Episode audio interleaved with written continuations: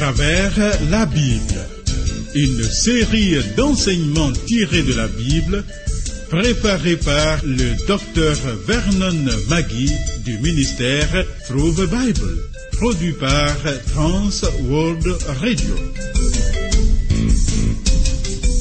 Réalisation Abdoulaye Sango, présentation Marcel Mondiou Do. Bonne écoute à tous. Lève-toi, éternel, et que tes ennemis soient dispersés. Que ceux qui te haïssent fuient devant ta face, Dieu vivant. Thier Bitier Rodrigue Dibi est à notre compagnie. Il s'occupe du son. Gloire à Dieu. La parole du Seigneur suscite question et prise de décision. Si après l'écoute, tu as des préoccupations à propos de cette étude, appelle ou écris. Ce programme est le trentième. Voici nos points de contact.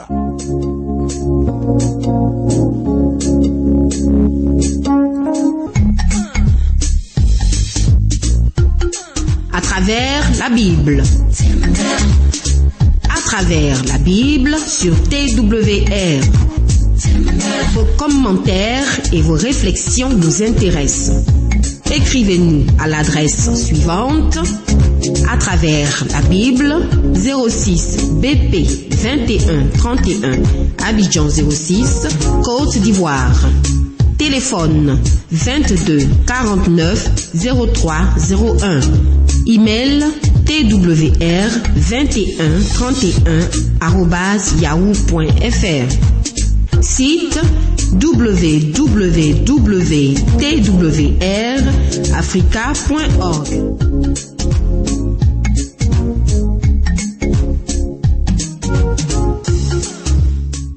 Attendons-nous toujours au Seigneur. Prenons patience si la bénédiction semble tarder à venir. Ne l'ignorons jamais, ce qu'il promet, il le fait. Sarai et Abraham, son mari, nous en donnent l'exemple. Pensant que Dieu n'allait plus accomplir sa promesse, leur donner un fils, ils ont choisi un raccourci pour avoir un enfant. Et Sarai l'a profondément regretté, et cela pèse jusqu'à ce jour sur l'humanité entière. Dans son impatience, parce que la promesse d'un enfant tarde à s'accomplir, Sarai suggère à Abraham, son mari, d'aller vers Agar afin d'avoir un héritier.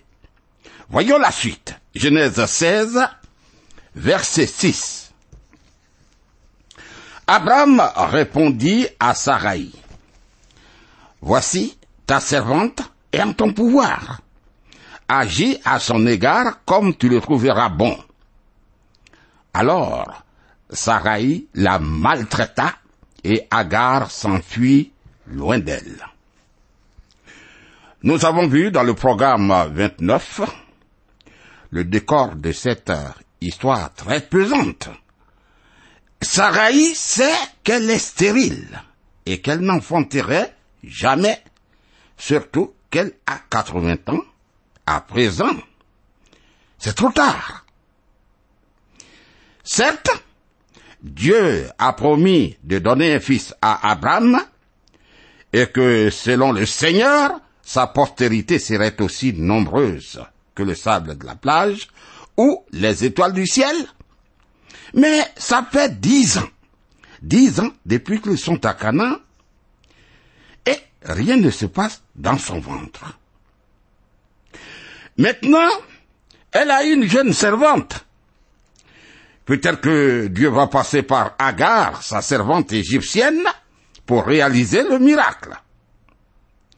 Sarai demande alors à Abraham, son mari, de prendre sa servante pour femme afin de leur faire un fils. Abraham, d'accord, va vers la servante qui tombe enceinte. Quand la jeune fille s'est vue enceinte, elle a regardé avec mépris cette maîtresse stérile. Alors, Sarai se tourne vers Abraham, Genèse 16, verset 5, et Sarai dit à Abraham, l'outrage qui m'est fait retombe sur toi. J'ai mis ma servante dans ton sein, et quand elle a vu qu'elle était enceinte, elle m'a regardé avec mépris. Que l'Éternel soit juge entre moi et toi. Pourtant, elle devrait s'en prendre à elle-même, puisque c'est elle qui l'a envoyé vers lui. Mais comme nous avons vu au verset 6, la réponse d'Abraham montre qu'il ne considère point Agar comme une seconde épouse, mais qu'elle reste absolument dépendante de sa maîtresse. Alors, Sarai se fait justice, en tout cas, en tout cas. Elle maltraite Agar, elle la traite tellement sévèrement qu'Agar prend la fuite et sort de la maison. Genèse chapitre 16 verset 7. L'ange de l'Éternel la trouva près d'une source d'eau dans le désert, près de la source qui est sur le chemin des jours. Ami, l'ange de l'Éternel apparaît à plusieurs reprises dans la Genèse, comme en Genèse chapitre 21 verset 17. Il s'agit probablement d'une apparition de Christ avant son incarnation. Déjà, il se montra comme celui qui cherche la brebis perdue. Genèse 16, verset 8. Il dit, Agar, servante de Sarai, d'où viens-tu et où vas-tu? Elle répondit, Je fuis loin de Sarai, ma maîtresse. Hum, voilà. À Adam, Dieu demanda, Où es-tu? À Caïn, où est ton frère? Tu vois, les questions posées à Agar sont tout aussi significatives pour tout être humain. D'où viens-tu et où vas-tu? Agar venait d'Hébron, Genèse 13, verset 18. Elle se trouve à Chour, non loin de la partie du désert qui touche à l'Égypte. Exode 15, verset 22. Ainsi, elle avait repris le chemin de sa patrie, l'Égypte, puisqu'elle est égyptienne. Genèse chapitre 16, verset 9. L'ange de l'Éternel lui dit, retourne vers ta maîtresse et humilie-toi sous sa main. Ensuite, l'ange de l'Éternel rappelle à Agar sa position de servante. Tu es servante. Et il l'engage à retourner auprès de Sarai et à se soumettre. Genèse chapitre 16 verset 10 à 12. L'ange de l'Éternel lui dit, je multiplierai ta postérité, et elle sera si nombreuse qu'on ne pourra la compter. L'ange de l'Éternel lui dit, Voici, tu es enceinte, et tu enfanteras un fils, à qui tu donneras le nom d'Ismaël, car l'Éternel t'a entendu dans ton affliction. Il sera comme un âne sauvage. Sa main sera contre tous, et la main de tous sera contre lui, et il habitera en face de tous ses frères. Ensuite, l'ange de l'Éternel encourage Agar par la promesse d'une postérité innombrable, postérité qui participerait à l'accomplissement de la promesse donnée à Abraham lui-même. Genèse 15, verset 5, puisque la postérité d'Agar ferait partie de celle d'Abraham. Le nom Ismaël signifie Dieu entend ou Dieu exauce. Il exprime la grâce de Dieu envers Agar dans sa détresse, car elle était la victime de la situation qui lui était faite par Abraham et Sarai. grâce au nom de son fils, Agar se souviendrait toute sa vie de la bonté de Dieu à son égard. Enfin, l'ange de l'Éternel révèle à Agar le caractère et les destinées, disons, l'avenir du fils qui naîtrait d'elle. Il serait libre et indomptable comme l'âne sauvage qui habite le désert. Il s'opposerait à tous et serait en opposition à tous. Néanmoins, il camperait avec fierté en face de ceux qu'il aurait tant de fois dépouillés. Amis, ces paroles caractérisent bien les bédouins, les nomades du désert qui attaquent chacun et que chacun traite en ennemi. Les conflits incessants entre les Arabes descendants d'Abraham par Ismaël et les Israélites descendants d'Abraham par Isaac constituent l'accomplissement de cette prophétie. Genèse 16, versets 13 et 14. Elle appela Ataï el Héroi le nom de l'Éternel qui lui avait parlé. Car, elle dit, ai-je rien vu ici après qu'il m'a vu? C'est pourquoi l'on a appelé ce puits le puits de l'Acaïroi. Il est entre Cadès et Bared. Vois-tu, la liberté de son fils serait pour Agar une compensation, disons un dédommagement de la dépendance de sa maîtresse dans laquelle elle devrait maintenant rentrer. Agar a reconnu Dieu lui-même comme l'auteur de cette révélation. Elle s'écria, Ata el Héroi, qui signifie tu es le Dieu de vision, c'est-à-dire un Dieu qui voit et qu'on voit. Pour elle, c'était une surprise de constater que même dans le désert, Dieu l'avait suivi du regard. Et c'est seulement à partir de là qu'elle est devenue consciente de sa présence. Amis, Dieu a le regard sur nous aussi, même quand nous n'en sommes pas du tout conscients. Dieu a le regard sur toi. Le puits où l'ange de l'Éternel a apparu à Agar est appelé le puits de l'Akai Roi, qui signifie le puits du vivant qui me voit. Le nom de El, le puissant, était changé en celui de Kai, le vivant, afin de désigner Dieu selon la clarté dans laquelle il venait de se manifester comme le sauveur à la fois d'Agar, de son fils et de sa grande postérité. Les Égyptiens avaient une façon primitive de voir Dieu.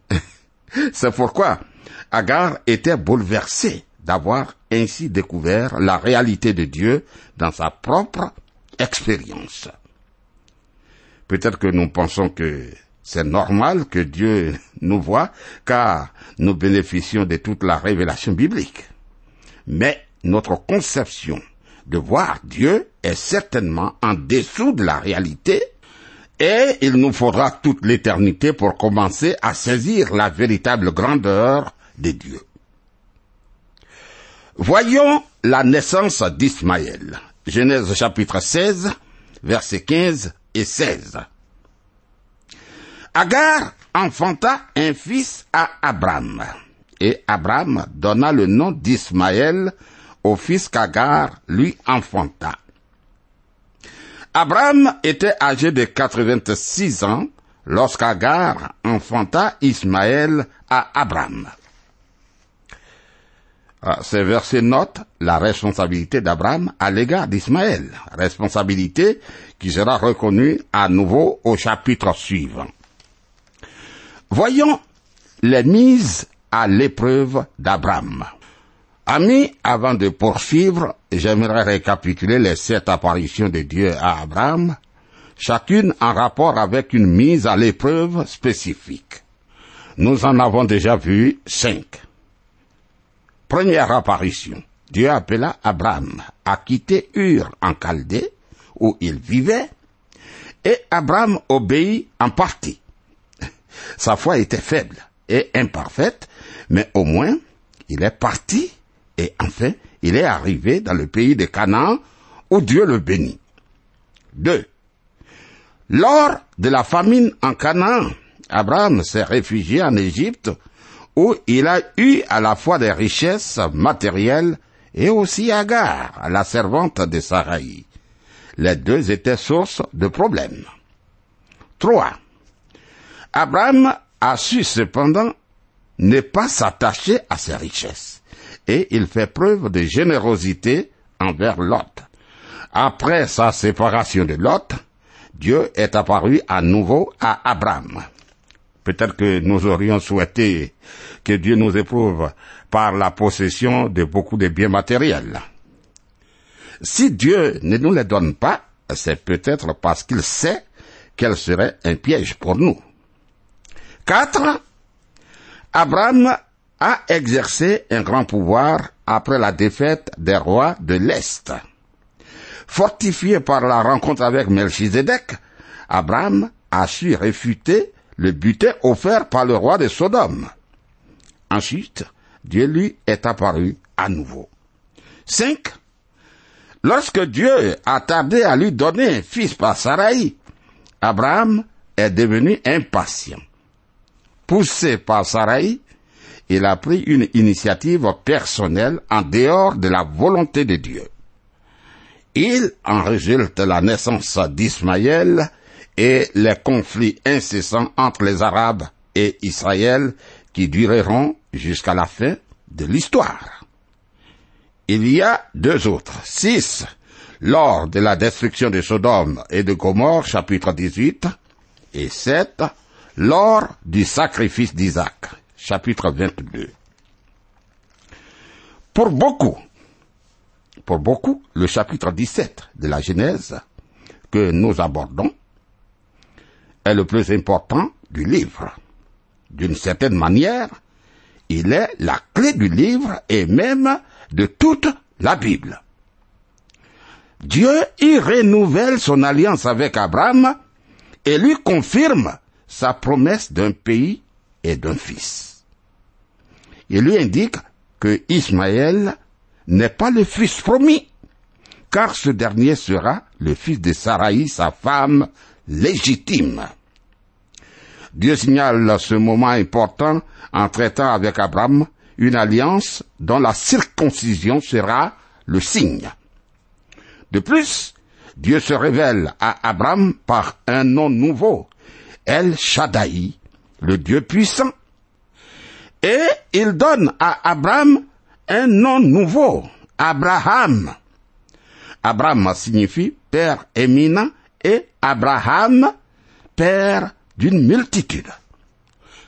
Voyons, Dieu se révèle à Abraham par un nouveau nom et donne un nouveau nom à Abraham. Genèse chapitre 17, verset 1. Lorsque Abraham fut âgé de 99 ans, l'Éternel apparut à Abraham et lui dit, Je suis le Dieu Tout-Puissant. Marche devant ma face et sois intègre. Fait remarquable, Abraham a eu 86 ans lors de la naissance d'Ismaël et Isaac est né seulement 14 ans plus tard. L'Éternel apparaît pour la cinquième fois à Abraham en se révélant par un nouveau nom. El Shaddai, le Dieu Tout-Puissant. À chacune des trois alliances avec euh, Noé, avec Abraham et avec Moïse, Dieu s'est révélé par un nom qui marque l'évolution de la révélation. Avec Noé, le nom était Elohim, qui signifie Dieu, le créateur des cieux et de la terre. Avec Moïse, ce sera l'Éternel, le Dieu de l'Alliance. Exode 6, verset 3. Avec Abraham, le nom est le Dieu Tout-Puissant, celui pour qui rien n'est impossible. C'est Dieu qui allait tout accomplir. Mais il ordonne à Abraham de conduire sa vie sous le regard de Dieu et de se comporter de façon irréprochable. Genèse 17, verset 2. J'établirai mon alliance entre moi et toi, et je te multiplierai à l'infini. Dans ce chapitre, le mot alliance figure 13 fois dans les 27 versets. Dès l'entrée, Dieu indique la promesse essentielle de son alliance, la multiplication de sa descendance à l'infini. Cette promesse est développée dans les versets 4 à 6. Ensuite, Dieu s'engagera à maintenir avec cette descendance les relations spéciales dans lesquelles il est entré avec Abraham. Verset 7. Enfin, Dieu va promettre de donner à cette descendance le pays de Canaan. Verset 8. Dans son émotion, Abraham n'a pu répondre tout ce qu'il a pu faire, c'était de se prosterner et d'adorer le Tout-Puissant. Lisons Genèse chapitre 17, versets 3 et 4. Abraham tomba sur sa face, et Dieu lui parla en disant, Voici mon alliance que j'ai faite avec toi. Tu deviendras père d'une multitude de nations. L'apôtre Paul dit ceci au sujet d'Abraham. Il est notre Père devant celui auquel il a cru, Dieu, qui donne la vie aux morts et qui appelle les choses qui ne sont point comme si elles étaient. Espérant contre toute espérance, il crut, en sorte qu'il devint père d'un grand nombre de nations, selon ce qui lui avait été dit. Telle sera ta postérité. Et sans faiblir dans la foi, il ne considéra point que son corps était déjà usé, puisqu'il avait près de cent ans et que Sarah n'était plus en état d'avoir des enfants. Il ne douta point par incrédulité au sujet de la promesse de Dieu, mais il fut fortifié par la foi, donnant gloire à Dieu et ayant la pleine conviction que ce qu'il promet, il peut aussi l'accomplir. Romains 4, verset 17 à 21. Abraham, âgé de 99 ans, et Sarah, âgée de 89 ans, étaient tous les deux quasi morts physiquement. Néanmoins, Isaac naîtrait d'eux par miracle. Ce schéma de la vie qui renaît de la mort préfigure la mort et la résurrection de Christ qui a été livré pour nos offenses et est ressuscité pour notre justification. Romains 4, verset 25. Dieu a continué à parler à Abraham et lui dit qu'il serait l'ancêtre d'une multitude de peuples. En effet, Abraham est devenu le père des millions d'êtres humains à la fois par sa descendance physique, par Ismaël, les Arabes, et par Isaac, les Juifs, et par sa descendance spirituelle, tous ceux qui ont cru en Christ. C'est dans ce sens que l'apôtre Paul appela Abraham notre Père à tous. Romains 4, verset 16. Ainsi, Dieu a tenu sa promesse extraordinaire. Il dit à Abraham, Genèse chapitre 17, verset 5, On ne t'appellera plus Abraham, mais ton nom sera Abraham, car je te rends père d'une multitude de nations afin d'indiquer désormais son caractère particulier. Dieu change le nom Abraham, qui signifie père éminent, à Abraham, qui signifie père d'une multitude. Oh, il fallait une grande foi à Abraham pour accepter ce nouveau nom. Eh oui, pourtant, Abraham a accepté son nouveau nom par la foi, et Dieu a tenu sa promesse. En effet, Abraham est devenu l'ancêtre de millions d'êtres humains et son nom lui est resté. Dieu promet à Abraham une postérité et un pays. Lisons Genèse chapitre 17, verset 6. Je te rendrai fécond à l'infini, je ferai de toi des nations, et des rois sortiront de toi. Le Seigneur a ajouté que la descendance d'Abraham comprendrait des rois et serait composée de plusieurs peuples. Et cette promesse s'accomplirait. En effet, il y aurait les Israélites, les Arabes descendants d'Ismaël, puis les Arabes descendants de sa femme Ketura et les Édomites. De plus, les livres de 1 et 2 Samuel et de 1 et 2 Rois, voient 1 et 2 Chroniques, rapportent en détail l'histoire des rois qui sont des descendants d'Abraham. Continuons, Genèse chapitre 17, verset 7.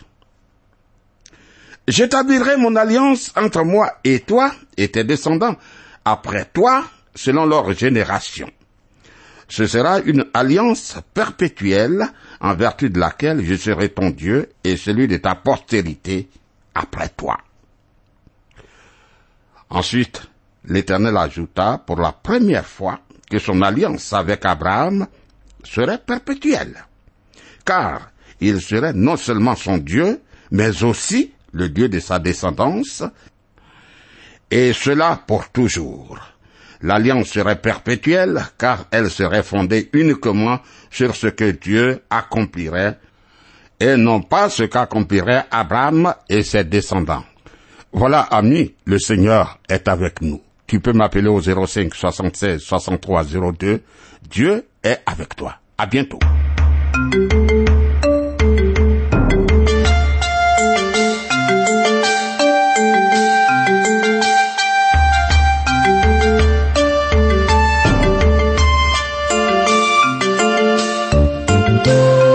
Vous venez de suivre le programme À travers la Bible, un enseignement du docteur Vernon Magui du ministère Through the Bible, une production de Trans World Radio.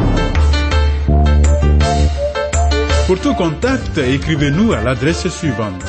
À travers la Bible, 06, boîte postale 21 31, Abidjan 06, Côte d'Ivoire.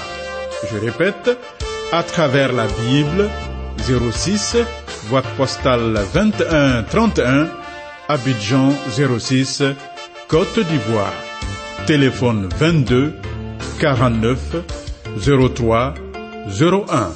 Je dis bien 22 49 03 01. Que Dieu vous bénisse.